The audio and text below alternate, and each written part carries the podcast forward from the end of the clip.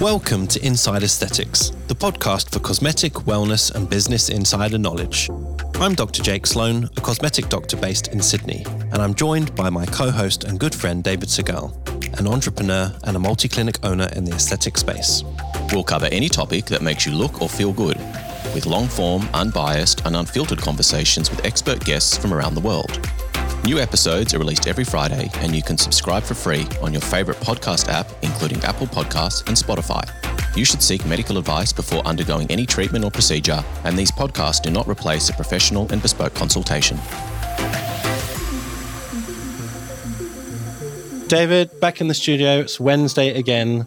These Wednesdays are coming thick and fast. I know they are, and we we we've uh, got a very special guest today. Well, Yes. I have been, or we have been trying to get Michael on, or at least um, thinking about getting Michael on for years. Yeah. Um, I remember speaking to Steven Liew pre-pandemic, or maybe it was the pandemic. Yeah. You did an Instagram live with uh, Steven. I said, "Ah, we've got to get him on the podcast," and we just couldn't get connected. And of course, you couldn't come here, Michael. So here we are, the Yeah. king of toxin, or yeah, I'm going to call you the king of toxin. Let's not use a brand name.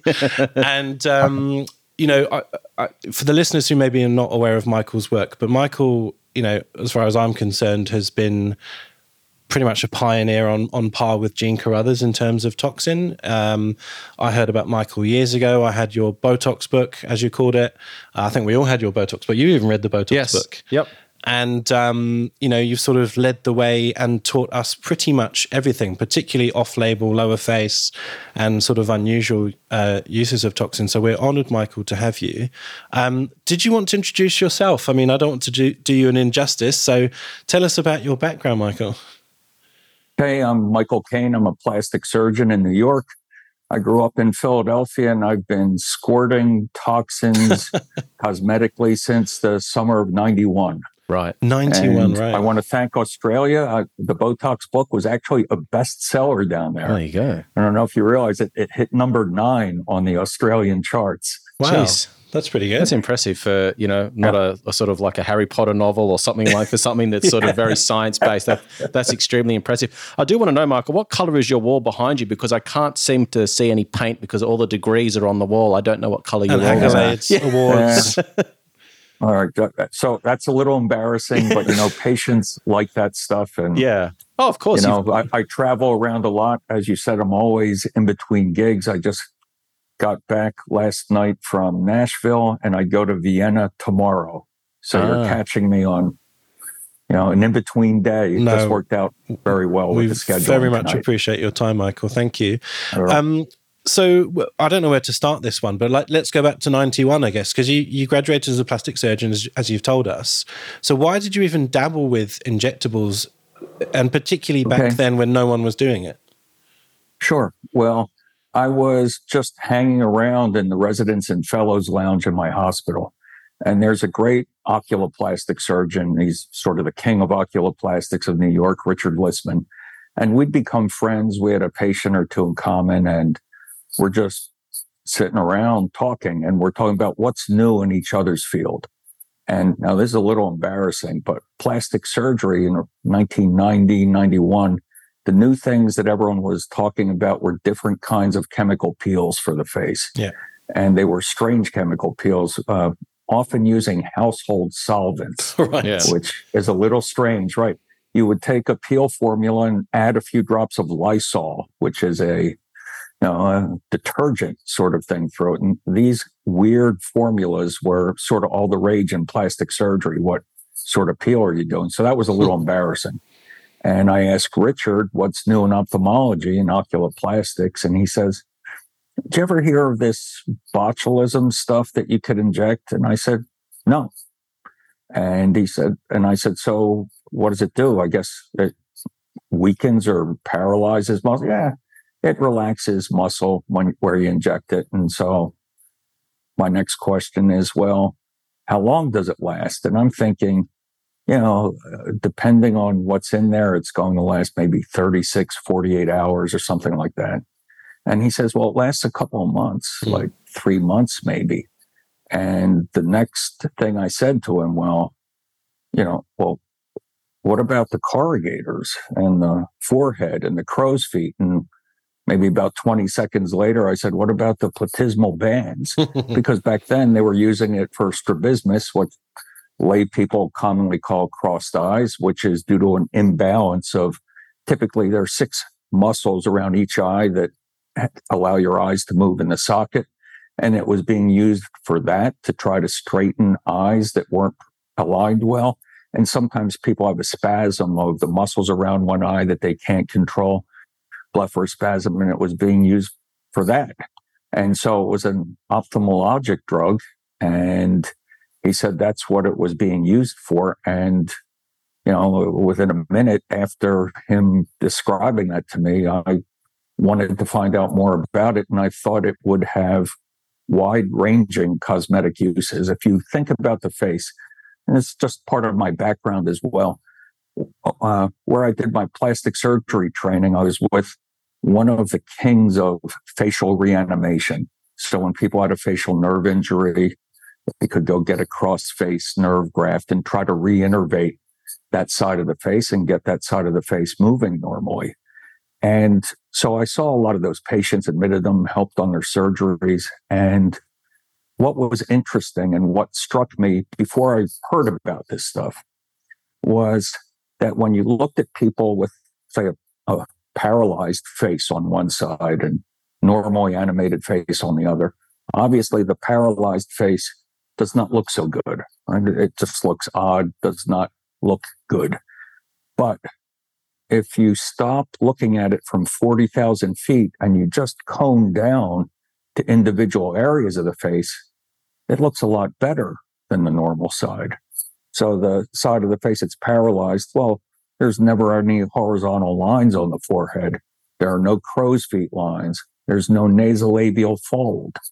And so if you just looked at it, not looking at the whole thing, at just parts of the face, those parts of the face that were not being animated aged more slowly and looked better. Yeah. And so instantly I thought, well, if you can inject this stuff and you can control it and it lasts for months, well, why wouldn't I put it in those muscles that are doing things that we don't like to the face and slow them down, but leaving the rest of the muscles intact so that you would still have sort of a normal expression. And that leads to like just another idea you know, besides zooming down on the areas, and so I started talking about the glabella, which was the first area, and maybe a little nasalis and maybe a little frontalis in the forehead, the orbicularis oculi and the platysma in the neck. And some people dimple their chin. And so the mentalis was an obvious one, and the DAOs and the orbicularis. But then there's just another idea you know, there are different groups of muscles in the face that do different things. If, if you could relax over a period of years, the muscles that help gravity pull your face down to the floor, I thought that those people, I could maybe get them to age much more slowly than if they hadn't had that done, besides looking better. So it's a, it's a combination of things. And that's why I love injecting toxins. It's an interesting game. Um, it takes a lot of thought. It's not really a simple one, two, three recipe thing as sometimes it's practiced. Hmm. I was wondering whether we could just orientate listeners to sort of timelines because obviously you're doing some innovative work over in New York. You've got Dr. Jean Carruthers over in Canada doing her thing. Where were you guys at the same? Like, where was she at, in certain in terms of her research and discovery with with her husband Alastair at the same time that you're doing all this innovative work over in New York? Are you sort of working independently and not really knowing what the other is doing, or is there some sort of collaborative effort going on between the two of you? That is a great question, and for years we didn't know who each other were. We were working completely independently doing very much the same thing, maybe ending up in different places. You know, everyone individualizes these things a little bit, but I did not know Alastair and Jean for probably about eight years or so, wow. eight or nine years after I started. So they were doing what they were doing on the West Coast of Canada. I was doing what I was doing on the East Coast of the States. Uh, we did not talk to each other. we didn't know each other.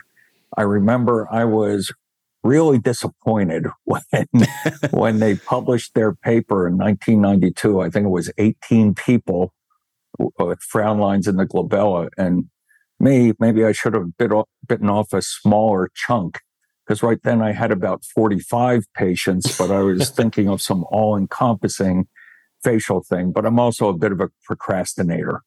So definitely Jeannie beat me, Jeannie and Al beat, and we're all friends, I, I would say, beat me to that first publication. But while we were completely separate and didn't had no communication with each other for years, there is a weird connection between us. So when I, I'm sitting there and I have this idea after talking to Richard Lisman, and I think this will work well, but I still don't have my own practice. I'm still a fellow in training. Now, for your listeners, a, fellow is someone who's already completed all the years, and it was seven years of a plastic surgery residency after medical school. But I'm doing an extra year just to get better at things that I thought were lacking in my training. So I was doing the cosmetic fellowship with the facelift kings of the world right? So I'm, I'm doing all this surgery all day and I'm injecting in the afternoon. And some things helped me tremendously. And some of the things were just the people that I was around. So I have this idea sitting in the residence room. So the first thing I do is I go and talk to my program director, Bill Nolan. And you know, he looks at me like I'm a little crazy and says, "You're going to inject what?" no, well, it's it's botulism, but it's, you know, a very purified form of the protein. There's not, not actually bacteria in there. It's just in small, minute amounts. And I explained it to him and he says, you know, that sounds, that sounds pretty good. So it helps to have good people around you. You have to be a little, yeah, did I have a good idea? Yes. Did I work hard to bring it to fruition? Yes. But I was fortunate and that the people around me understood and supported me in doing this. Yeah. And so then, right as I'm walking out the door, he says, You know what? You better run it upstairs to the big boss, you know, the department chairman. He says, Because this sounds like it could be a little scary, you know, some maybe we could have some bad things happening. We certainly wouldn't want that with our patients. So then I go to my mentor, Tom Rees. and for those who don't know, Tom is one of the great aesthetic plastic surgeons of the world of history. He passed away a few years ago. I would consider him my mentor. I was his last fellow that he graduated. And he and Tom Baker started the aesthetic society, the American Society for Aesthetic Plastic Surgery. So he was the big cheese. Mm. And he was an older man then in his very last year of practice. And he got it right away. He said, I think this can be really big. And I said, Oh yeah, I, I, I think it can be gigantic. It's uh it's something that may change how we practice plastic surgery. And he said, All right, you've you've got my okay. That sounds good. And right as I'm walking out of his office door, he says, You know what? I'm going to retire at the end of this year. I don't want some lawsuits or some other problems down the road. I don't want to dump this on on the new guy who's going to be taking over. So he says, you better run it past him. So I go to Sherrell and I talk to him and he says the same thing after I, you know, I have to explain it and how it goes. And he says, well, is there any literature on this? And I said, yes, there is just by one person, Alan Scott, who's an ophthalmologist. And he said, all right. He says, here's the deal. You can do this and you can do it with your clinic patients if, after you describe it to them and get full consent. He says, but I want you to read every word Alan Scott has ever written about this stuff. And back then there was no internet. So I could go upstairs to my uh, hospital librarian. all hospitals had libraries back then. And she requested all of Alan Scott's articles, which took, you know, about 10 days or two weeks to get in the mail. I read them all and then I started. And when I started, so not only did I have people supporting me that way, but at the time, it was very common. And this was the facelift mecca of, I think, the world. And so at that time, most surgeons, not all, but most, would do a little brow lift with the surgery. And the brow lift back then entailed an incision that went ear to ear across the top of your head. You would fold down the forehead over the patient's face And besides lifting the skin, you would actually pluck out and weaken the corrugators, procerus, parts of the frontalis, and some people would even go after the orbicularis oculi. Wow. So, Jeez. believe it or not, my job when I was a fellow, when I had this idea, was, you know, my job after the surgeon would mark the patients where the incisions would be. As they were in the room, I would say, Oh, can you give me a frown, relax, frown, relax? And I'd draw the frown lines and smile, relax. And I'd draw the crow's feet lines, raise your eyebrows, relax. And I'd draw the horizontal lines in their forehead. As soon as they went to sleep under anesthesia, it was my job to inject methylene blue, a little dye, into those lines so we could find the muscle where it was strongest. And so debulk that muscle and take part of that muscle out. Or sometimes I would just checkerboard it just to slightly weaken the frontalis because, you know, uh, toxins are sort of are very titratable. You can bring people back and put in a little more, but when you're doing a surgery like that, you, you can't just go back in and put muscle back or take some more muscle out. So I was doing that all day and most afternoons. And then I would have my afternoon clinic and I would start injecting them with botulinum, trying to mimic what I was getting done in the operating room. And so that was tremendously helpful to me. I mean, it made my learning curve, as there is with any new technology, um, it, it made it almost flat. I mean, it, it just advanced me so much more quickly than if I weren't looking at those muscles, taking them out and seeing how people moved or working with someone whose big thing was reanimating partially paralyzed faces. So I was fortunate in those ways. Sorry, I sometimes go off on a tangent. That's so fine. the connection, now that we've gone through all that, the connection back to Jean is Alan Scott. So I mentioned Alan Scott. He is the true godfather of all of this stuff. So a little basic history. Ed Schantz at the University of Wisconsin, and then for the American Department of Defense, um, separated and purified botulinum toxin.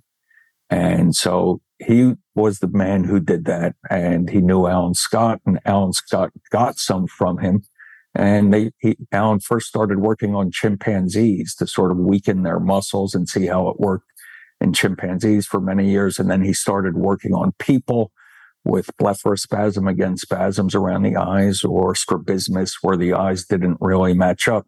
And he started working on chimpanzees around late 70s, early 80s, and then moved to human beings around 84, 85. And so what, what is the connection? Well, I didn't know this for years, but Jean Carruthers was actually Alan Scott's fellow. Yes, so she told us that exists in a vacuum. It's all we're all connected in some strange way. And Alan was a truly interesting man when, when you get to know him. Uh, if if I if I may go on here, a little anecdote sure. about Alan. So I'm I'm in Southern California. I'm I'm in Irvine because I'm going to go do some work for the Allergan people who whose drug was Botox, the first botulinum toxin released. And so this is, I'm guessing, like late 90s, 99, something like that. And I was covering for a lot of surgeons. I'm a young plastic surgeon in New York. I'm working hard. This is the first time I was out of New York in five or six years. And so I went a whole day early. I know it sounds rather crazy, but I went nuts. I went a whole day early, uh, besides what I was doing with Allergan. And so I couldn't wait to jump in a pool, even though it was kind of cold. And in LA, there's zero humidity. So it's kind of really cold. And I'm not a hot tub guy, but I jump in the pool. I'm freezing. I get out and I run into a hot tub. There's nobody out there except for an older couple who are sitting in the hot tub. and I'm, I'm, I'm not I'm sort of a natural introvert unless you put me in front of a live microphone, as you can tell, and I can't stop talking. But so I'm, I'm in this hot tub and it's sort of weird because there's three people on this giant pool deck and there's nobody else there. And we're all sitting basically on top of each other. And so the, they start talking to me. They're a married couple and they start talking about their family and their kids and where they're from. And they ask me questions and, you know, I'm, I'm not much of a talker. We sat there for about an hour and a half, basically telling each other our life stories, right? Just, I'm talking to two strangers. And the man was very interesting because he, his big obsession was building a log cabin. so, and he wanted it in the middle of nowhere. Now, this is a man who wanted to get off the grid before there was a grid, right? There was yeah. no grit at all. And he just wanted to get away from it all. And then he says, So, um, what are you doing here? And I said, Well, I don't know if you've ever heard of this stuff called Botox.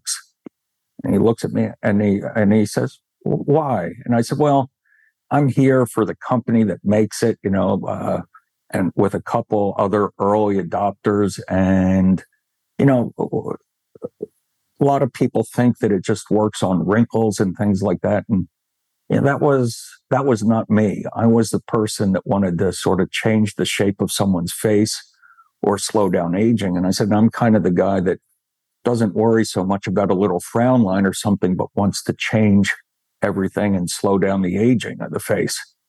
And this elderly gentleman said, You're Michael Kane, aren't you?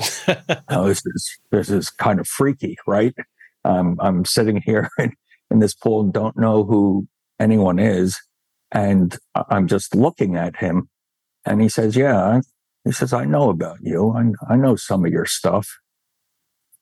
And then I, it dawns on me and I said, Are you Alan Scott, and it was Alan Scott. That's amazing. Who I randomly meet in a hotel hot tub with his wife, and we talked about everything except botulinum toxin for an hour and a half. He he was an amazing man. Wow, wow. And am I correct in saying he actually passed away this year? Is that correct? I think I saw yes, that uh, a little while ago, and sort of true to his nature. Um, Alan, you know, uh, I, I got along well with Alan. I prize our conversations we had over the years. We did a few meetings together, but he was not always out and about and didn't respond to things. He was, you know, he was the guy that wanted to live in a log cabin by himself. And as it turns out, when when we all found out that he had passed away and the New York Times wrote his obituary, he had actually passed away months before then. Oh wow. Okay. So it turns out, you know, he wanted to change the world with botulinum toxin and he wanted to get off the grid. And I'd say he was very successful in both things. Yeah. Because, uh, I mean, even when he passed away, we didn't know for a few months. Wow. That's I've got story. so many questions. Yeah. yeah. um, but I just love listening to you, Michael. The, the, the stories and the history always yeah. fascinate me because, you, you know, we're all in our clinics, we're all sort of doing well and enjoying this amazing product, whatever your choice is. But to understand where it came from, I think is more interesting. And what fascinated me about what, what you said, Michael, and I don't know, you sort of condensed into a few sentences, but your understanding of, you know, relaxing the depressors and maybe enhancing the elevators and maybe even skin quality and all this stuff, it, it seems to have come to you very quickly, but we're even still looking at papers published in 2022 talking about those concepts like you know Sebastian Cotofana, we've had him on, and you know his work's fantastic. And but it, it's all similar stuff to what you've just told mm. us that you recognized 30 years ago. Yeah. yeah. Well, I would. I'm going to say something now that a friend of mine in the in media always tells me not to say, and because I you know I, I travel around a lot. I'm uh, until the pandemic, I was in a hotel room maybe 180 nights a year. Wow. Um, I, you know, uh, three out of four years before the pandemic, I flew 700,000 miles a year, Jeez. which is almost a full time job. Um, but I like it and I like talking about it and I like teaching it. But when uh, I've been asked a few times, so what's new in botulinum toxin? My standard answer is nothing for about 25 years. Yeah. Um, I, I, think about 25 years ago, around 96 or so, was when I injected my first salivary gland. Mm-hmm. Um, and I think after that, there probably hasn't been anything new. Now, someone might say, well, you know, let's talk about microtox or dermal toxin. Well, I, uh, I'd already presented that botulinum made acne better when it got into the dermis, that it had direct dermal effects. And let's just talk about dermal effects for a second, because that's a little interesting and a little historical as well. So I'm presenting a bunch of botulinum things, and it was before PowerPoint. So it's just dual carousel 35 millimeter slides projected, and I'm showing some before and afters. And back then, if it was ultra, ultra high tech, you would stop your dual carousel 35 millimeter projectors and pop in a VHS tape. And if you had a projector, put it on a screen, either that or a bunch of TV screens. that was considered ultra high tech when I was doing this. So you could actually see some action going.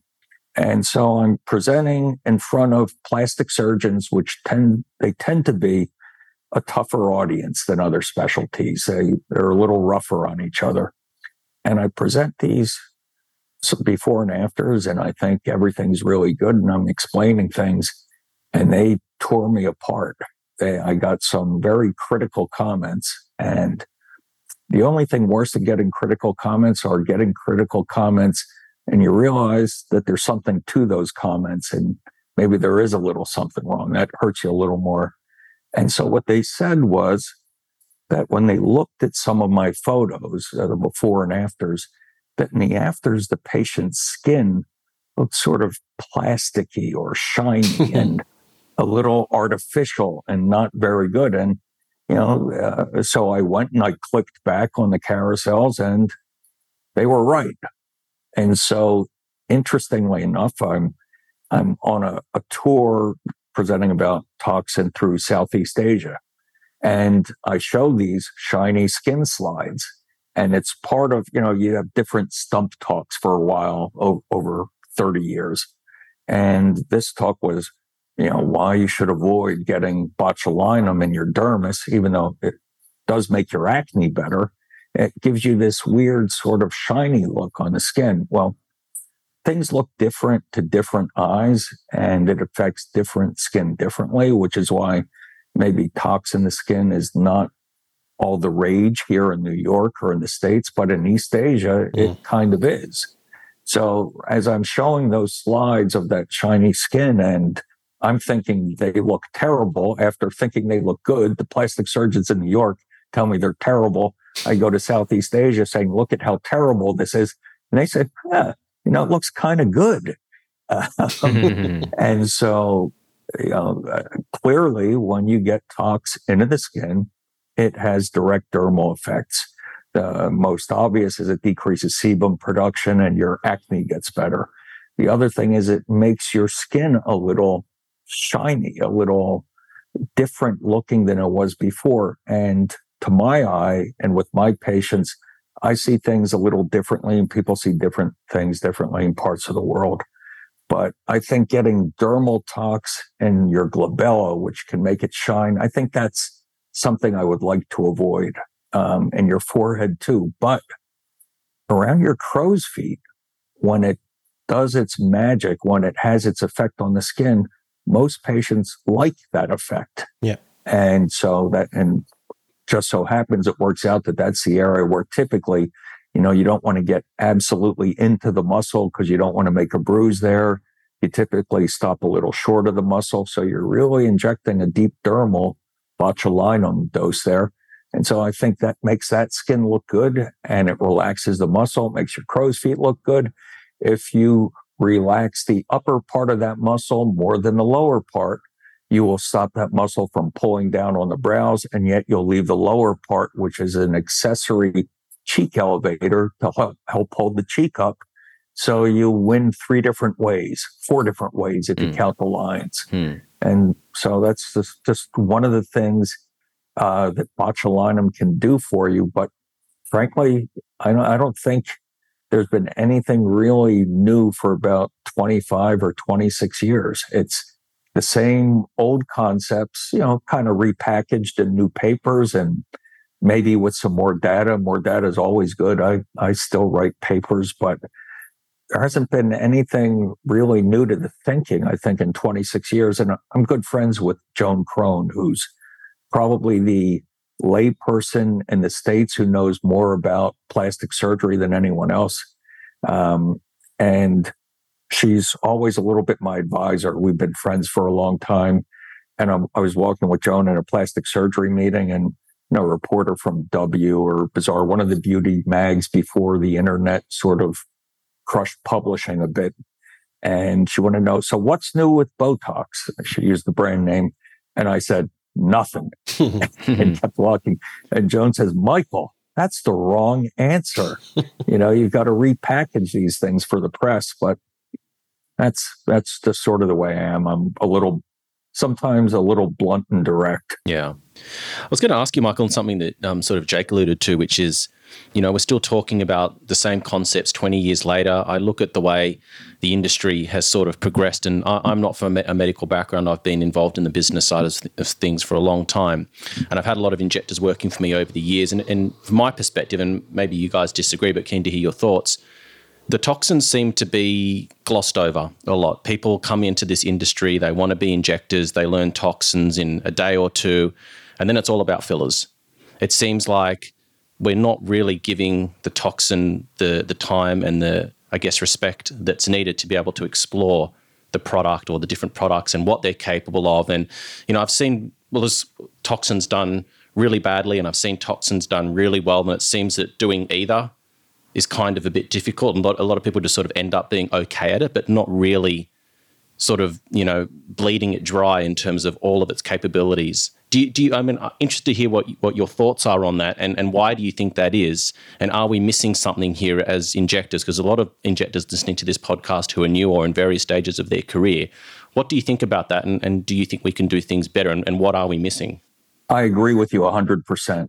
I, I think that's something that we see both in terms of lectures at meetings. Unfortunately, I think it's something we see when you look at the faces of the people who attend our meetings, right? You see some so you see some funky looking faces there walking around, and these are the people that are the injectors and supposed to be the experts. And this is, you know, a, a few years ago, I, I I, you always have different things that you talk about sometimes. And this was it. And it was the fact that everything has been getting better.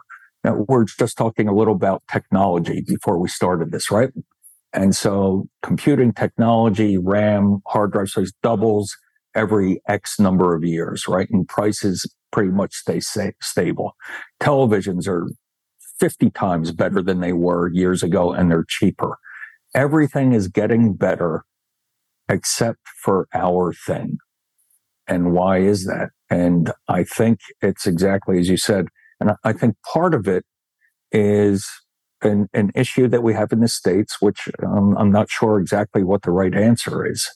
And that is that when toxins go through the FDA approval process, they're done in a very regimented way, right? The glabella is five injections, one, two, three, four, five. The crow's feet are three injections, one, two, three always with the same dose, always in the same spots. Now, it's one thing to do that in a study for approval because the FDA to look at something that, well, they need reproducible data. They need everything done exactly the same way. But unfortunately, that spills over into the real world. I mean, just because the FDA wants it that way, why on earth would you think that that's a good way to inject people? Mm. But unfortunately, that's what happens and it's easier. So rather than do the crazy, you know, thinking of three different things at once and individualizing treatment, it's much easier and much faster. And if you want to be busy in your clinic, it's a lot quicker to just give everyone the same dose and go bang, bang, bang, bang, bang, bang. You, you can do a patient in three minutes, four minutes. My shortest appointment's 30 minutes. Mm. Uh, and so if you do it in the formulaic way, I think of it as almost those genetic squares with recessive and dominant genes. I think if you do it the standardized way, about one quarter of your patients will still look really good. About half your patients will look mediocre and a quarter of your patients will look bad. And unfortunately, it's come into the consciousness of people that this sort of bad, frozen, lowbrow look is a good look or a nice look to have. And I don't think it is. I think everyone looks a little differently. I, I rarely even inject someone's left and right face the same way. Why would you inject everyone the same way? Nobody animates in the same way. And yet that's something that happens and it happens more and more uh, with, as you said, like people who just get into the injection game because it sounds like, oh, it's quick, easy money, right? It's something that's easy to do. I can go take a weekend course or I can do something online in two hours and it's not surgery. It's just an injection and I'm just going to get my drug and start squirting it in people. And if you do that, that's what happens. You end up with mediocre results. And I think you see it in the busy streets of our major cities when you're walking around. Mm-hmm. And unfortunately, you definitely see it at injector meetings where you see, I, I would you know, politely describe them as faces not found in nature. Right? We're going to remember that one. That's a good title for a podcast. Yeah, we should do that. Faces not found in nature. Um, yeah, it's funny. Yesterday, I was treating a patient, and and she said a line that is said quite often, where she was a new patient to me and I said to her, you know, tell me about your aesthetic history. Have you had toxins? Have you had fillers? I explore all of that. And she she basically said, Oh, I don't really care where I go for my Botox because that one's easy and I sort of flit around and, you know, I'm more interested in the price. But filler, I'm here I'm here with you for filler because I, you know, I heard you're good. Mm. And I kind of said to her, Well, it's good until it's bad, right? You know, mm. until you have a problem or a ptosis or something looks weird, I appreciate from a patient's perspective, you just want your frown line gone. But yeah, it's funny how patients well, treat it like that. I, I, guess is that on us as an industry though? I mean, where would patients get an idea that this is easy and it's quick and it's idiot proof? I mean, you're right. And Michael just said it. I think a lot of people don't dedicate enough time to the consult. Mm. It's sort of like, oh, you're here for frown lines, cool, lie down, bang, bang, bang, done. Five points. Thank you very much. See you in four months. There's no thought to it. It's a very procedural, almost monkey injecting kind of way of consulting. I'd love to know how you how you, how you do a consult, but obviously for a new patient. So, you know, do you have a process? Are you examining them from from minute one? Do you do photos? Um, what are you telling yeah. your patient in terms of you know your understanding of toxin? Because of course they will say, to "I want my frown lines gone," but we've just said it's a much more you know useful drug than that and you're looking at the whole face mm. neck skin quality and everything. So how, how do you run your consults for toxin? Okay. So i approach it as sort of a serious game with many many variables right?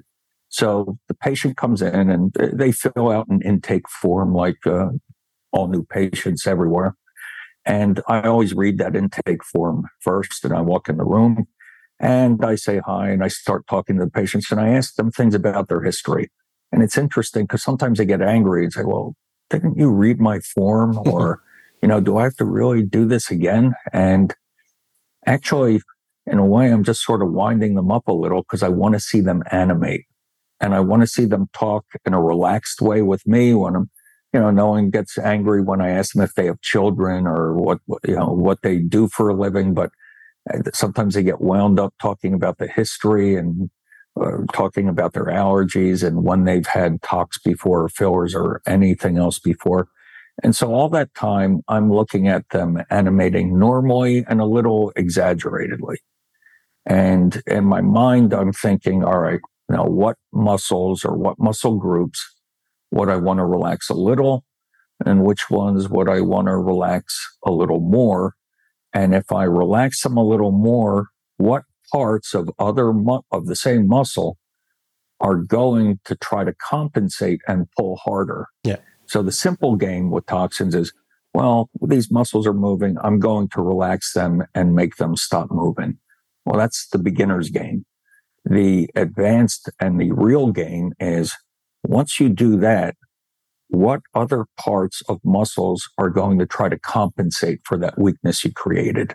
And how are they going to move different parts of the face? So I'm watching them animate and I'm deciding what I want to move less and what in a perfect world I would want to move a little more. And again, usually if everything works out well, it's the muscles that pull things down that I would prefer to weaken a little more. And it's the muscles that pull things up I would like to get a little stronger. And I'd like them to try to compensate for things. And so then at the end, then you do look at lines and wrinkles, but in my view, and you know, people can disagree, but I see them as secondary to the overall shape of the face. And I say this as an example to patients all the time. You know, if you're at a cocktail party and someone's 50 feet away from you, you don't see their little crinkles on their face, but you can sort of guess how old they are. Why? Because it's the shape of their face, right? They sort of get a boxy shape as the lower face sort of comes down and they get sort of this square shaped face. When they were younger, they had more of an oval face or a heart shaped face. And so when it comes down to lines versus shape, I'm sort of a shape person. And the simplest thing is the forehead, right? So uh, how many thousands of times have you said, the smoother I make your forehead and the smoother I make those lines, the less I can keep your brows up or the less I can get your brows to come up. Of course, many people want it both ways, but that's a tough thing to do. Mm. Sometimes you can get it that way by really knocking out all the 13 muscle segments that pull down on the brows. And by partially weakening the frontalis, you get other parts of the frontalis to pull a little stronger. And so I'm constantly thinking about lines versus shape up versus down, you know, gravity versus anti gravity. And then I make that decision in my head. I'm, I'm going to, you know, I'm going to weaken the glabella this much, the forehead this much, and these spots and the crow's feet or the DAOs. Uh, one thing I would say, you know, I do a ton of tox in the lower face. One of the things that unfortunately you still hear sometimes at meetings, although I think it's completely wrong, you will often hear people at the podium say, well, it's really more tox for the upper face and filler for the lower face. And actually, it's completely backwards. I, I wrote an editorial in cosmetic dermatology, I think maybe 15 years ago, that that's exactly backwards. If you look at faces as they age, people lose more volume in their upper face than they do in their lower face.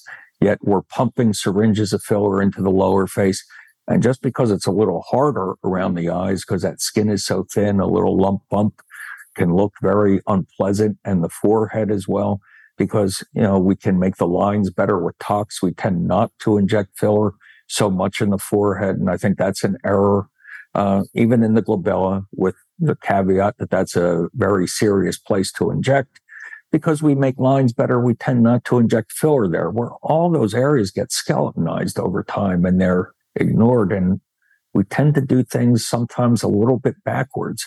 So when we go back to tox, so I've decided which muscles I want to weaken how much. And then the next step in my mind is thinking about dose with whichever drug I'm using. And then I think of the dose and I do it a little differently than people. I like, uh, you would ask me what sort of syringes and gear I use. I like using those 31 gauge fixed needle insulin syringes that are 0.3, 0.5, mm-hmm. or 1.0. And I make, I draw up one of those for each area that I'm working on. So there will be one syringe for the glabella, one for the forehead, one for each crow's feet, one for the DAO, one for the mentalis, one for the platysma. And if I'm doing around the mouth, one for the orbicularis oris. If I'm doing masseters, one for each masseter. And so those are all separate. So when I look at that person, and so I've got like this much in the syringe, and I've got to spread it around this much area.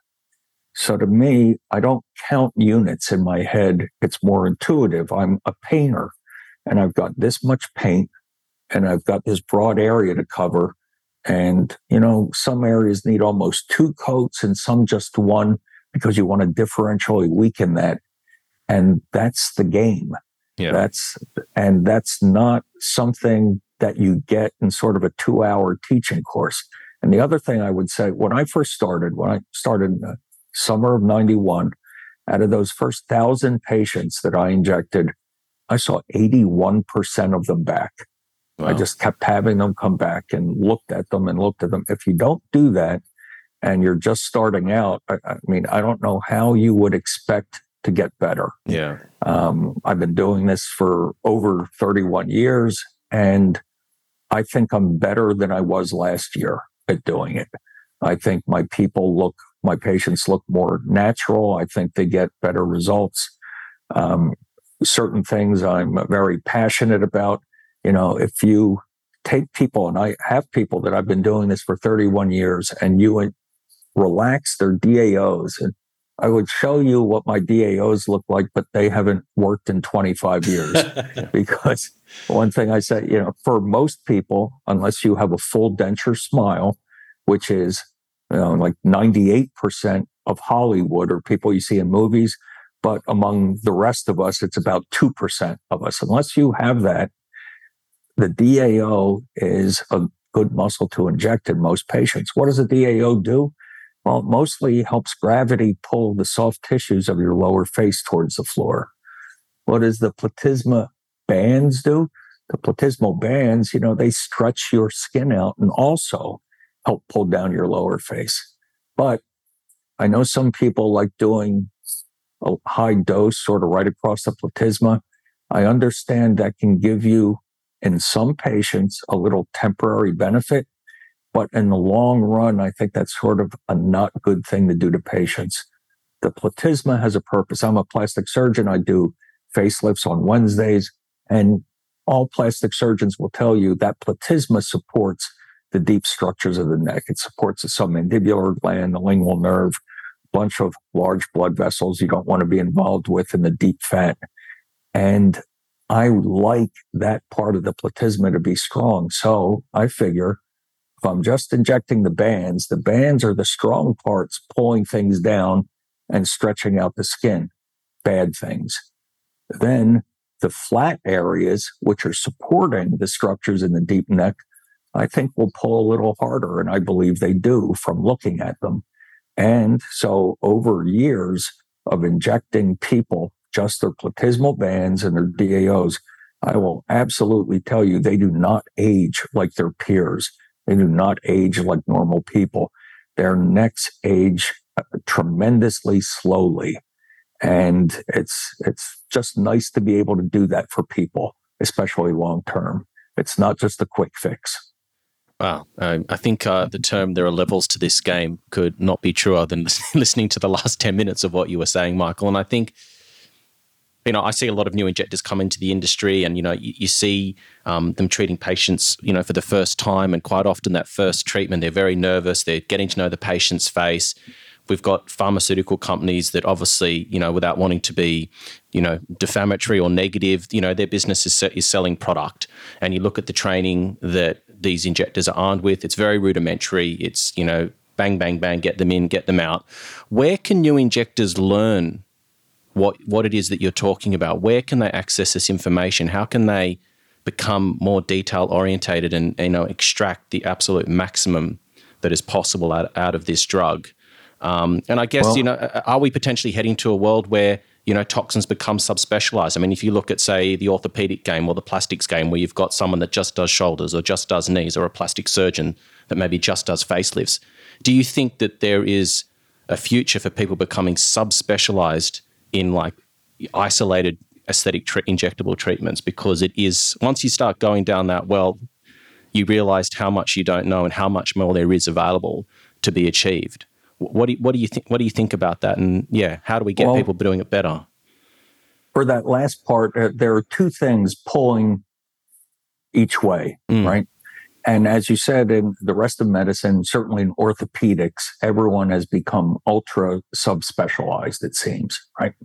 In plastic surgery, there's still sort of that big divide between an aesthetic or cosmetic plastic surgeon and a reconstructive plastic surgeon. And you know, I'm a plastic surgeon who does all cosmetic plastic surgery, but uh, I, am fortunate. I, have been in practice 31 years. As I got busier, I, I had two things I could do. I could sort of hire employee docs on, right? Or I could stop doing things I didn't like. And I'm not someone who wants to be in the business of managing people. It's sort of not my thing. And I don't think I'd be good at it. Uh, and so what I, what I did was I just stopped doing things that I didn't like so much. So I think the first operation I stopped doing was breast reduction and then breast augmentation and then liposuction, which you can do well or do poorly, but I, I found a little boring mm. at times. And then I stopped doing tummy tucks. And so basically, I am all in on the face. So I do eyelid surgery, face and neck lifts, and noses. And it makes sense that I would then inject things in this area. So while there's the pull one way to be hyper specialized, which I, is definitely happening in parts of medicine, but to treat the face well, it sort of demands that you be able to do a few things, right? If you're going to be injecting faces, clearly I think you have to inject toxin fill actually because they there's an interplay between the mm-hmm. two.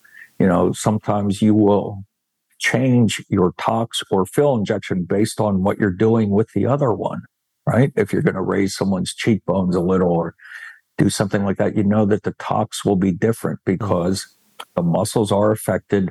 Myomodulation is a real thing. When you put filler around muscle, you change how that muscle moves. Well, so does toxin. So it makes sense to sort of have one person do that at the same time, right? Mm-hmm. So that you can have control of that. And if you're going to be working on the soft tissues and muscles of the face and even building up the facial skeleton where it recedes over time, well, if you're not treating the skin, you're not treating the whole person. So then you sort of have to get into peels and laser and skincare a little bit too. So I understand there's the pull on the one hand to get hyper specialized, but then to treat the whole patient, even in just one area like the face, I think you kind of have to be able to do a little bit of everything in those areas to treat the patient mm-hmm. Uh, in the best way that they can be treated. I wanted to let the listeners know that um, we originally planned this podcast yeah. to be something quite different. And I'm just sat here sort of in awe of what we're saying and I'm loving this conversation. I'm on the edge of my seat. And so we're just going to carry on with yeah. this kind of conversation because I just think we really need to explore this. It's so yeah. important to um, yeah. get the consultation and the understanding of what we're doing with these products properly. And like you said, David, um, you know, when we train for pharma companies, I'm a trainer. I know Michael has done thousands of trainings in his time we're very limited with what we can say because of the on label way of doing things, the compliance way of doing things, and in America, the FDA way of doing things. And it, it almost deliberately puts a strange handcuff on your hand as a trainer, and you're actually telling them about 20% of the possibilities, or yeah. probably even less. Yeah. So I guess the answer is you, you have to go to third parties. You have to mm. speak to people like Michael or you know, learn from experience and mentors mm. and see your patients, learn from them. That's what Michael did. He, yeah. he looked at them. He, I'm sure you made many mistakes in your time. I'd love to ask you when when you were first playing around with the toxin in the lower face, particularly. I mean, can you tell us some of the stuff ups and, and what was said and what you did? I, I, I would tell you right now, uh, for about 20, 25 years, I've been giving a teaching course to the Aesthetic Plastic Surgery Society here in the States. Actually, there are a lot of international members too, but it's the American Society for Aesthetic Plastic Surgery. And rather than just do like a one, two, three rote course, I changed it a few years ago and I get mostly positive comments, a few negatives, but it's completely different. It, in a way, it's a little like my journey through injection injecting people, especially with toxin and then with fillers. And at each key point, at each key point where I focus for a few minutes, it's about something that I did that turned out poorly mm. or that I thought turned out poorly. So uh, it's, it's basically two hours of like my 20 worst results and how they changed what I do all the way through you know, when I realized I was over injecting, well, early on, over injecting the frontalis, then you look at the orbicularis oculi and, you know, you realize that here's, here's another thing that is, I have many things that are pet peeves of mine. First of all, you have to know your anatomy. If you're putting a needle on someone, right? That's a given. You have to understand your anatomy. And so I would I absolutely recommend for people who are not plastic surgeons who, you know, I, I look at the undersurface of people's faces. regularly, right? If you don't do that, you should definitely go to a meeting where there's a cadaver lab and do that a few times, uh, right? I remember how much that helped me when I was first starting out, looking inside everyone's forehead. That's, it's just a tremendous thing. And trying to get better, you absolutely have to see your patients afterwards if you're starting out.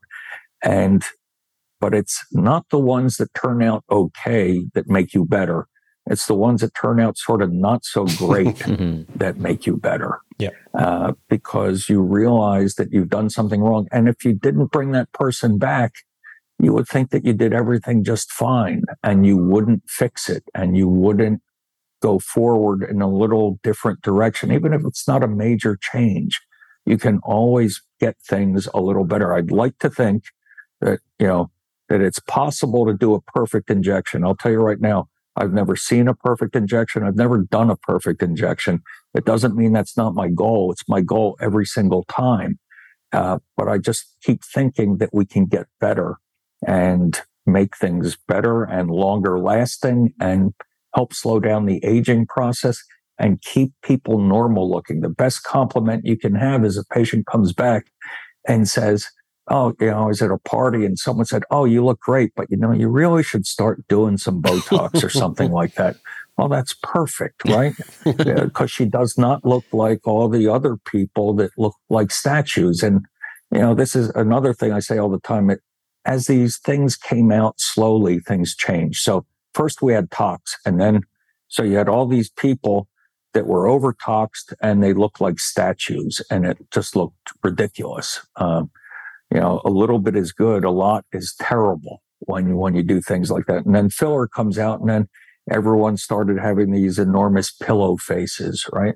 Well, before that, we just had plastic surgery and when you just had plastic surgery and you weren't addressing the volume changes in the face over time, and you're just thinking that all aging is gravity and you're pulling things up, you could have these people that look like they're in a wind tunnel, mm. right? With just their surgery. And then laser has been around for a long time. And there are people out there who say, oh, I don't go for that other stuff and I'll never have surgery. I just get laser done. Well, if you just get laser done, you're going to have jowls, you're going to have a sagging neck, but your skin is going to look bizarrely shiny and smooth. And again, none of those things are found in nature. In a perfect world, you slow down motion in certain areas where slowing down motion looks good and slows down the aging process. You're adding volume to parts of the face like the superomedial and infralateral orbit and the mandibular border that we know over time the bone resorbs. And so you're building that up. Also, over time, gravity is pulling everything down. All these injections that we're talking about don't act, don't really get under and delaminate the planes of the face and lift them up like surgery does. And if you ignore the skin, well, then you've got this nice shaped face, but like this old fisherman's face skin stuck on top of it. And that's not a good look either. It's, it's doing a little bit of everything in the appropriate way, gets people to look their best without looking strange.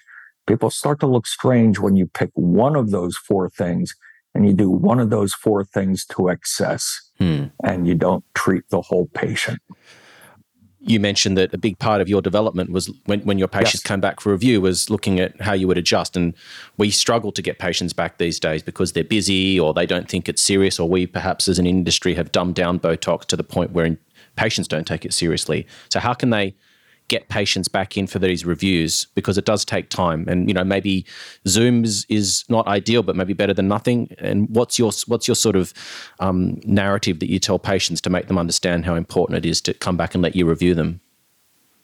Oh you're right. Zoom is better than nothing. But i when i talk to my patients again i i spend some time with them.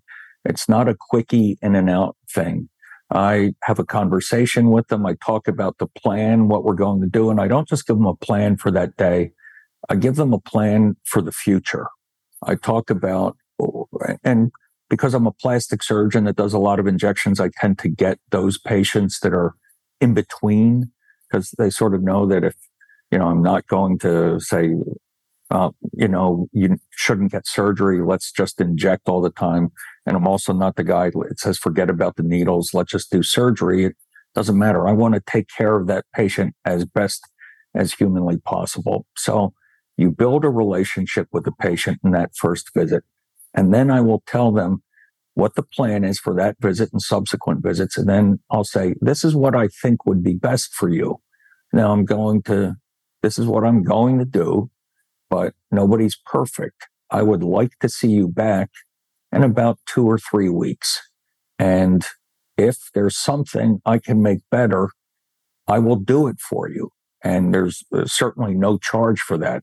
You know, I don't want someone walking around looking not as good as I could make them look and have, you know, have them tell someone I'm their doctor. That would, that would, that would be horrifying to me. So it's asking them to come back. Part of it, I think, unfortunately, is a business side of it. Well, there's always a business side to this. And it is how people charge for mm. toxin. Now, I have always, always, always been an area charger. And the reason for that, I mean, I had to decide a long time ago what I was going to do. And the reason for that was I didn't want someone coming to me like I was just dispensing a drug to them. I didn't want them to pay according to the drug. I wanted them, you know, to pay for me. To, they're coming to me because I'm the one injecting them, not because of the drug that is being injected. I'm not just filling up a gas tank and you're paying for the gasoline, right? You're paying for the person who puts a few drops of gasoline here and there and doesn't put it where it would get you in trouble.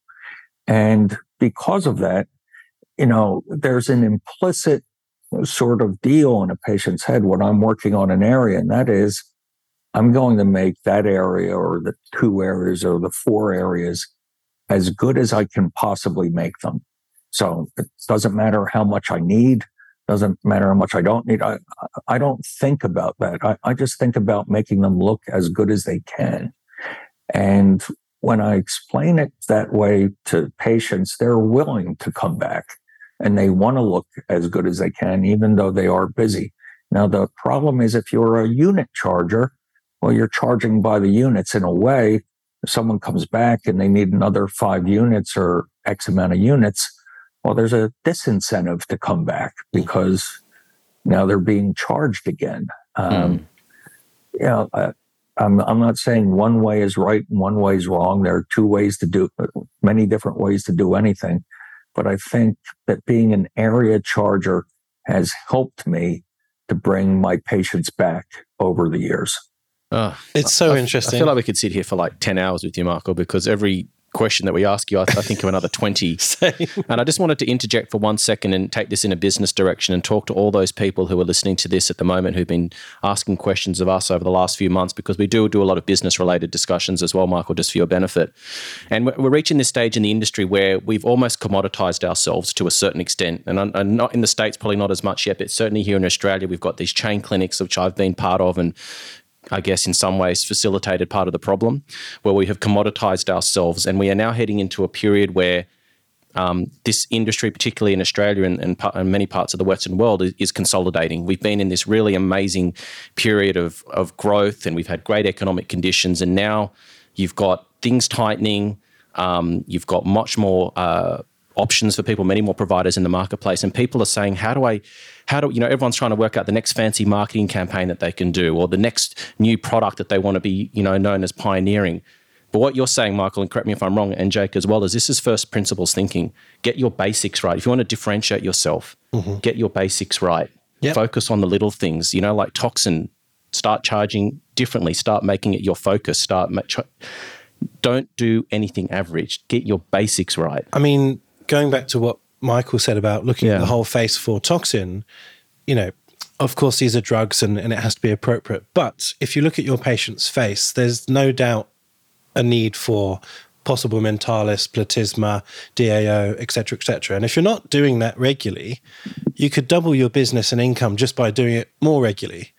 So, just from a pure money perspective, concentrate on your Botox yeah. or, or, your toxin, should I say? Mm. Um, but yeah, it, it's interesting. I moved from the UK, Michael, maybe seven, eight years ago now, and in the UK, it's very common to charge per area. And when I came here, I was like, oh, this is weird yeah. units. And I just couldn't get my head around it.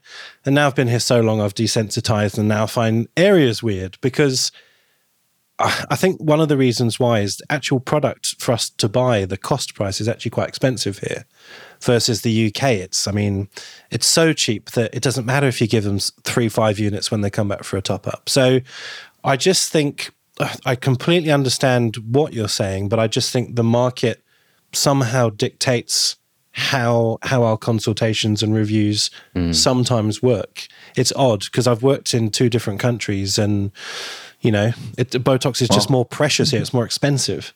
Mm.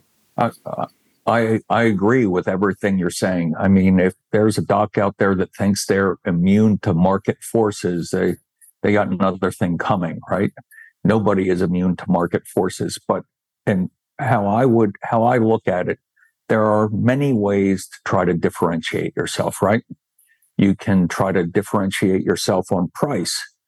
That's a tough game. And, you know, there almost, there's almost always someone cheaper somewhere.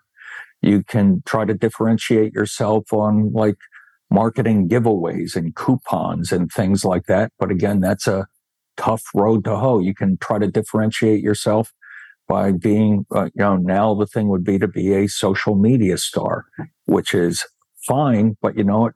There are a lot of people now that are social media stars, and there were people who started doing it, you know, 10 or so years ago that are way ahead of the game. But now, certainly big chains, eh, that's a tough way to differentiate yourself too. And so eh, for me, when I think about things like that, it always comes down to try to differentiate myself by quality. I mean, I just try to do it better, uh, better than I did it last year, better than, you know, I, I used to do it, better than the person down the street. I put a great deal of time and effort and thought into this. And I know that if you're seeing, you know, 80 patients a day and squirting them, you that's not really happening. And I know that there are market forces and there, it's done differently in different parts of the world. And I would say even here in the States, it's beginning to get commoditized. I would say in Florida, Southern California, and maybe parts of Texas. And I, again, I, I don't think anyone is or anything is beyond commoditization. There will always be a few practices that are boutique practices and will be okay. But I think most mom and pop injectors who are doing okay are going to have sort of a rude awakening in four or five years when everything sort of changes here. Um, but uh, again, those forces, you can shake your fist at the sky and say that it's not right and you wish they weren't happening. It's not changing anything. It's still coming, right? There. And so what can you do to differentiate yourself and what can you do to stand out from the pack? Well, you know, I would say you could make some outlandish, goofy TikToks, but I don't think it's possible that out, outlandish the people that yeah. the ones I've already seen. Yeah. So I would say the the thing to do is try to be better than the person down the street or around the corner. Such a good point. And we yeah. we get yeah. questions all yeah. the time from our listeners. What can I do? How do I get more patients? What do I do with my prices? And you know, just just be better. Just offer the best you can be. Be really nice and offer them that follow up because most people don't.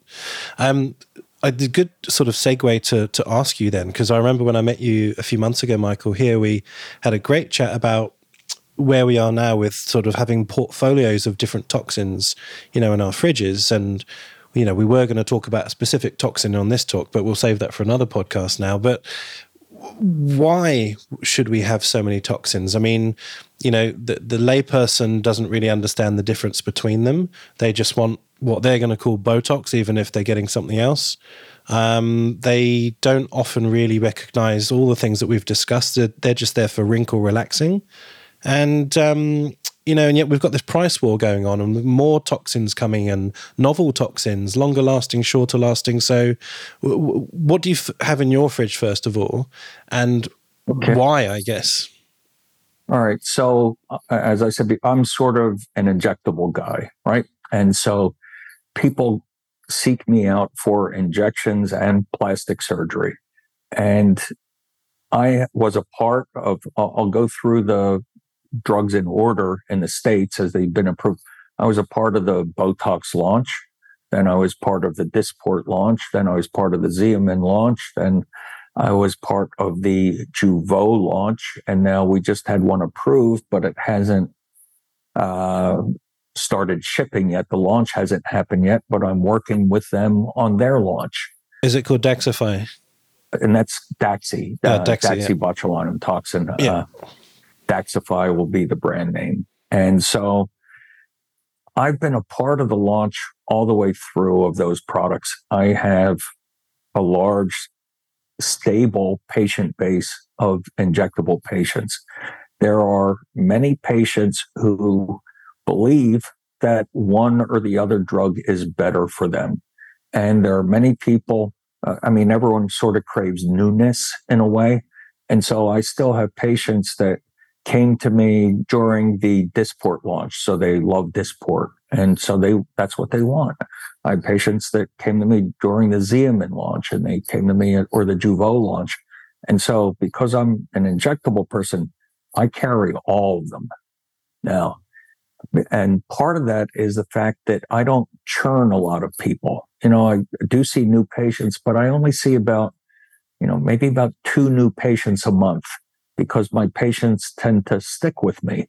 So I've got all these patients that really like one drug over another. Now, some came to me and said, and this is an unfortunate story. They, they went somewhere, they had a very unfortunate result. And as always, the injector does not want to blame themselves. They blame, of course, what's in the syringe. And they go somewhere else and they have a better result. And so that's the drug they want. Mm we have to realize that we're doing two things here. Yes, everything we do should be driven by science, but we're also sort of practicing a weird form of psychiatry with needles, right? We are trying to make people happy. And more specifically, we're trying to make people feel good about themselves. You know, the most common thing is as someone gets older, like I, I feel like I not like I look in the mirror and they just want to feel that way again. They just want to have their self confidence back and not be worried about things on their face. And so, because of that, if someone really, really thinks that one drug works better for them and I see no advantage medically to another drug, well, that's what I'm going to give them. I want them to be happy. And then you think about the psychology of moving people from one drug to another, right? So say you've got someone who's very happy and has been coming to you and getting drug A for 15 years. And so they're coming to you and all of a sudden drug B is launched and it's out there and you know you've got uh, they want you to use it. Well, if you start to have a conversation with that person and you're you want to move them to drug B, already in their head, they're thinking there's something wrong because they're happy with drug A. And so if you do that, it had better be perfect because you're already predisposing them to being unhappy with what you do because they're probably rightly in a lot of cases guessing that you're getting some sort of special deal or there's a reason that you have that you're moving them that's not the same reason that the patient has in their mind. Then again, if you have someone who's been on a drug for a while and you know they're a little unhappy, they're getting diminishing results, and part of that's due to the fact that they're aging, but they think, well, you know, I think that you know drug B just isn't doing it for me anymore. And then you try a different drug with them, they're, you're already in their mind setting them up to be happy because they think it's that other thing and they think the new drug will work better for them. Um, now, I, I, know this sounds strange, but it's all about keeping people happy mm. and making them feel good about themselves.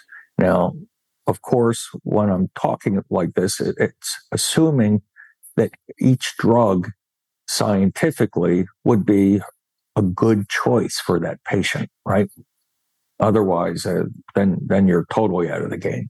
So, in summary, with one of your new patients a month, you've got more license to do whatever. So, if there's a new thing that comes out that you, you know, want to use, it kind of doesn't matter because they've got no preconception of toxin. They just, you know, they're just coming to you for the first time. But if you change someone for 10 years on Botox to another brand, it's going to of course, it's going to be a different effect, maybe onset, longevity, feeling, blah, blah, blah. And it will just be different. Even if it's good, it's different. Yeah. So, yeah, mm. I agree. Mm-hmm.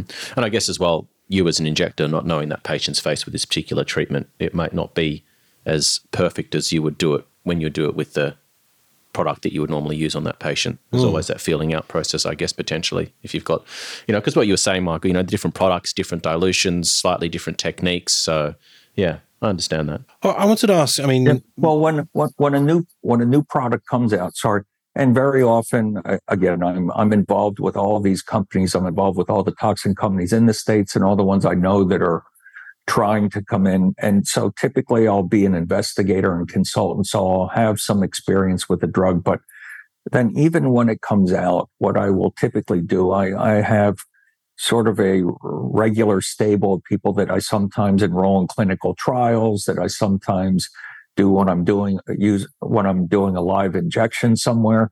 Uh, people that trust me and maybe just don't have a lot of uh, you know financial flexibility to come to me regularly, and I will inject them until I get really good with the drug, and then I will be fine to use it regularly in my practice, and they understand that that's the deal. And you know, I've, uh, every every time I've injected my first patient, uh, full disclosure, usually it's one of my sisters, but uh, when I inject the first patient with a drug, I, I tell them that.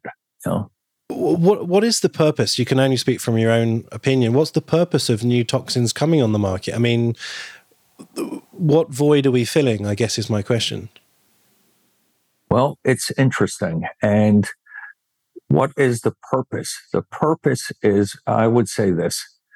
Uh, I think we can all agree that there is a certain similarity to most of the toxins that are out there, right? Certainly when you compare them to fillers. Fillers, you've got one really soft filler and an incredibly robust filler way over here. The toxins are all sort of right here, mm-hmm. right?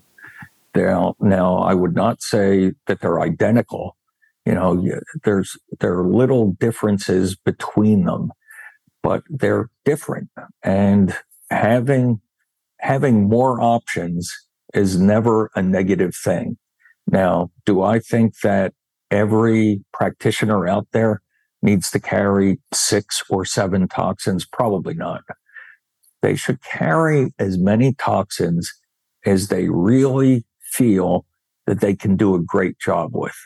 If, you know, if, if that's just one or two, then that's what they should do. If it's just one, then that's what they should do. But they should be confident that whatever toxin they're using, they understand it.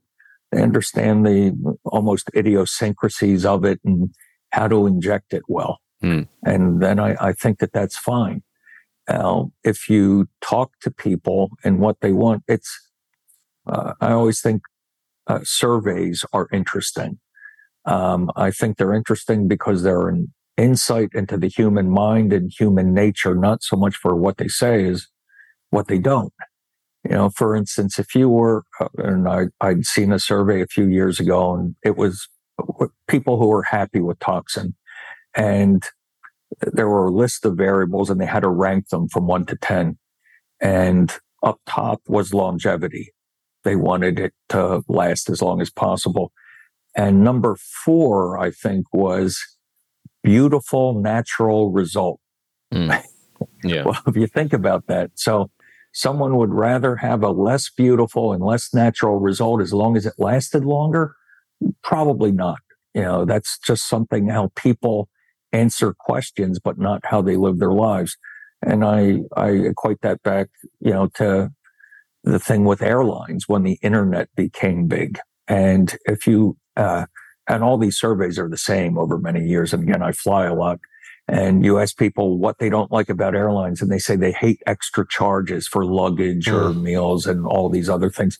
Yet when an airline kept those things and they were a few dollars more, nobody went to that airline. They went and did, they went and flew on someone else, which is why all these charges are separate now. Mm. I, I just find those things fascinating. Well, I think from a commercial perspective, can you imagine if there was no if Botox was the only game in town, how much would they be charging and how many people would be getting treatments? It'd still be probably a treatment that's only accessible to a very small number of people and there'd only be a very small number of injectors. So increased competition not only can drive price down, but it increases market share. Mm-hmm. It increases the entire size of the industry. So yeah, yeah. So I, I, I guess I meant from a very yeah boring wrinkle relaxing yeah. facial structuring perspective. I mean, you know, you just said, Michael, that they're they're similar. They're not the same, but they're similar. Same, same, so, but different. So, you know, so, so to have another product X, let's call it, that comes in units similar to the market leader, and it looks the same. It sort of acts the same, lasts similar time. It's kind of like, well, what are we doing here? Uh, unless yeah. it's unless it's so cheap that it becomes attractive mm. for for people to buy, obviously. Yeah. Well, you know, I but I, I if they want to keep bringing out new products, I, I, think that's a good thing. Yeah. Uh, we don't. You don't have to carry them all. You can pick and choose. You know, we're we're lucky that you know we go into a supermarket in our countries. There are you know twenty kinds of rice or twenty kinds of pasta. You know, we we we can pick whatever we want. It's not like we're you know behind the iron curtain be you know a, a long time ago and you had waited in line for one thing. Yeah. Yeah. Um, I, I, think choice is always okay as long as you know how to use that choice well. Um, and you can use it to help patients feel better and look better. Mm. Yeah. I asked that question because a lot of our injectors are new or you know got a few years experience and it just confuses them the more products that come on the market the more they put their hands in there and go ah i don't know what i'm doing which one and you know it can be confusing so i think you basically said back yourself learn with one if you're happy great if not then try another one mm. Couple more questions for you, Michael. We know we've kept you for almost an hour and a half, and then all the technical issues we had at the beginning. So we know you're uh, you're a busy man, so we won't keep you for too much longer. But just, I guess, some a few final things. Um, I might let Jack uh, ask Jake ask about resistance because that's an interesting topic we may want to. Well, yeah, kind of talk about. Maybe not enough to. This is almost impossible to, yeah. to, answer in a few sentences, but I, I, just a super super high level, I guess, comment rather than um, commentary regarding resistance, I think we all agree it, it's real, it happens. What's your understanding of the prevalence and what can we do yeah. to avoid it? Well, and also, sorry, um, don't mean to hijack your question, but mm.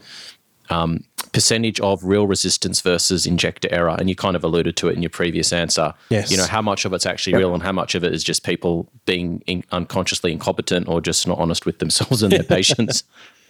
That is, a, those are great questions, and that's something that's changed over time you know, just because I was sort of that guy in the 90s, I was referred a lot of issues, a lot of problems. You know, I was referred patients where they were injected and the only drug then was Botox and my Botox didn't work or or people had a droopy eyelid from Botox. So I studied all of these things. And back then it was 99.99% injector error. Um, you know, people would tell me, "Oh, the doc." I went back and they put more in, and nothing happened. And they told me I must be immune. And I said, "Well, let's just see."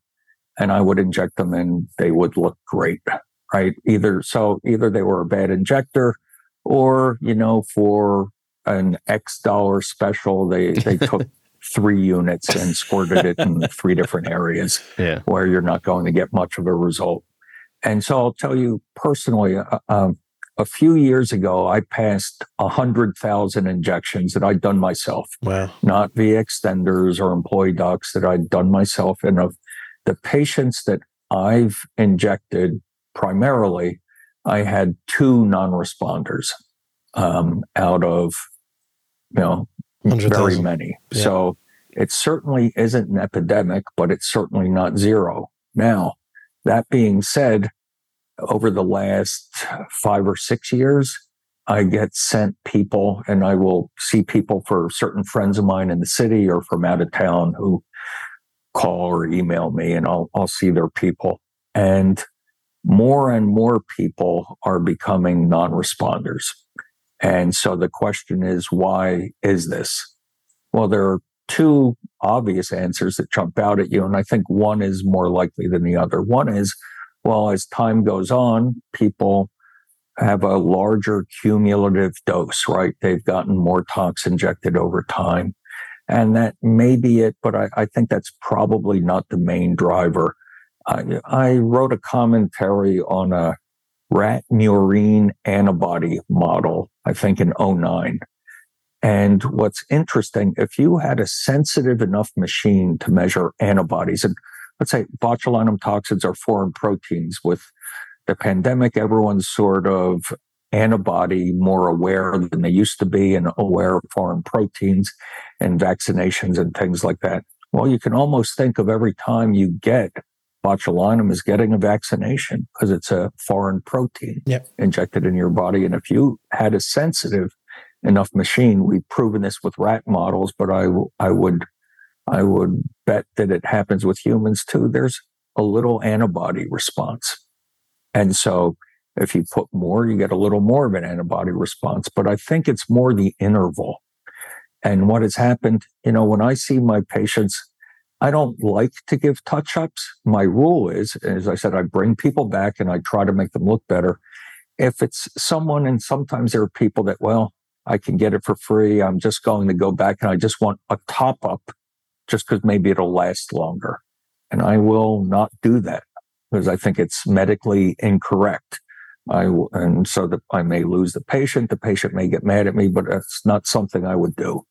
I will do a touch up on someone if I think something looks askew or I can make something noticeably better, which I think is a better way to look at that.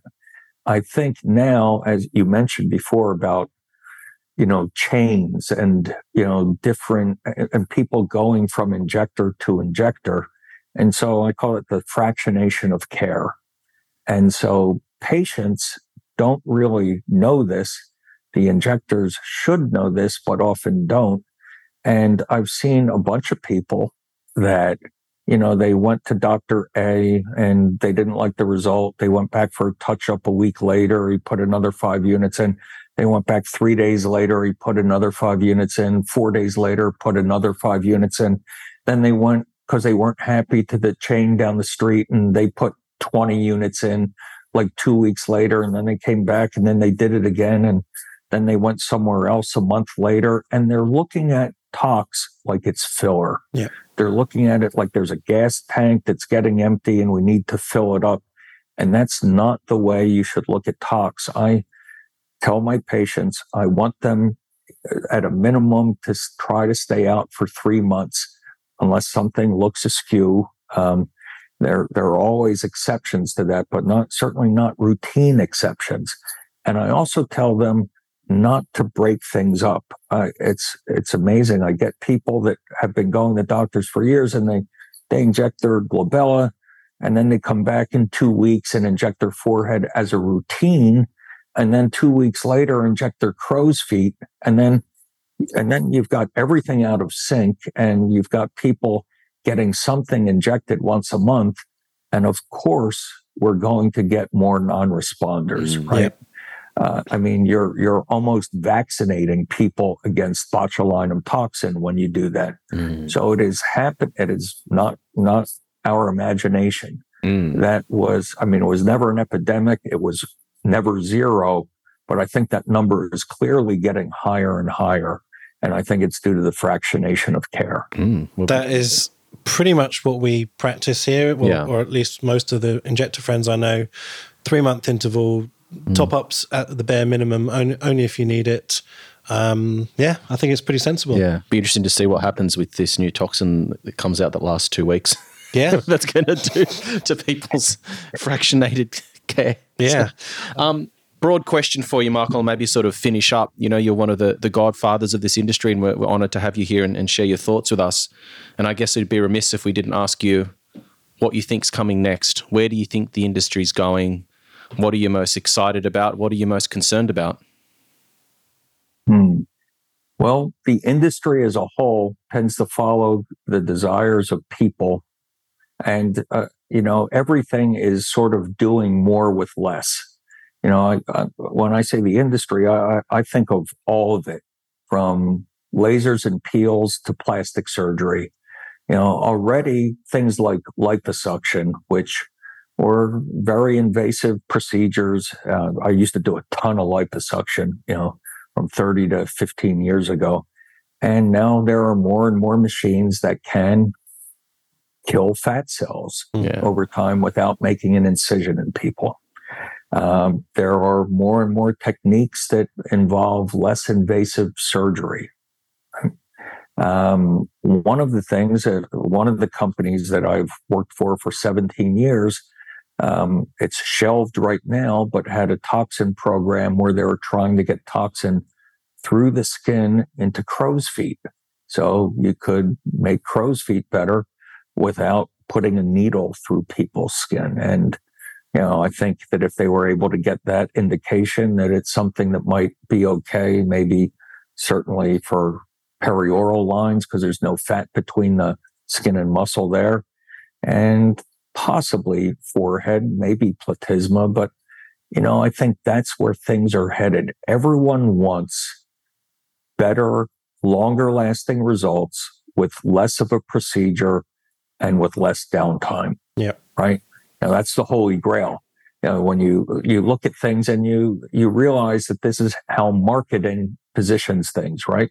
If you want to get a million hits on the web, you have a product and it's a non-surgical blank and write your favorite plastic surgery operation there. And everyone's you're going to get lots of clicks on that. So I think that's where we're headed. I think in a business sense, we are going to be uh, a bit commoditized and run by chains, sort of like hospitals were, right? When I started, you know, I, I graduated medical school in 84. All, all these hospitals were independent. Now in the big cities in America, there are like two or three chains in each city that own 12 hospitals there. Mm. It's just sort of the nature of things. And I think that's going to happen with our industry too, with a few holdouts. There's always room for a very boutique sort of practice, but the overwhelming amount of practices will, will get sort of eaten up and you're either going to join, join in, or you're going to have a rough time. And, and really that applies to everyone, even the boutique people no one is unaffected by market forces. And that's just something that's coming. Yeah. Thank you so much for yeah. your insights. Uh, we will definitely have to get you back for the actual clown podcast that we had. Don't worry about okay. the timing. We'll wait for you. We know you're a busy man. Um, yeah, I'm just, yeah. I, I, could have gone on for hours. Yeah, I've got so many more questions. Absolutely. Um, when can we get you back? we'll speak. We'll speak, well, Michael. Well, uh, I know. I, I, mean, I'm I'm flying a couple of times a week wow. uh, through now the fall winter meeting season and ad board season is a little crazy. Yeah. Uh, towards January, February sort of slows down a yeah. little. Well, okay. We'll definitely stay in touch. Yeah. Will, will you be going to AMWC? I probably will not. All right. Um, well, I'll wave I, as I, I fly do, over. I always do the AMWC in Monte Carlo, the father of them all. That's I've done that 16 years in a row, but we'll, we'll be somewhere. All yeah. right. Well, I'll be there as well. And we David might, will be there as well. Yeah, I think we might see you in, in Monaco. Is it Monaco? Yeah, Monaco. Yeah. yeah. We'll see you there. All right. We'll say goodbye there, Michael. But thank you again for your time. And uh, we shall be in touch soon. Thank you very much. It was an absolute pleasure. Thank you both. For our latest news, upcoming guests, and episode topics, follow us on Instagram at Inside Aesthetics Podcast. Using the link in our Instagram profile, you can easily email us, text us, apply to be a guest on the show, follow our personal accounts on Instagram, and even show your love and support us on Patreon.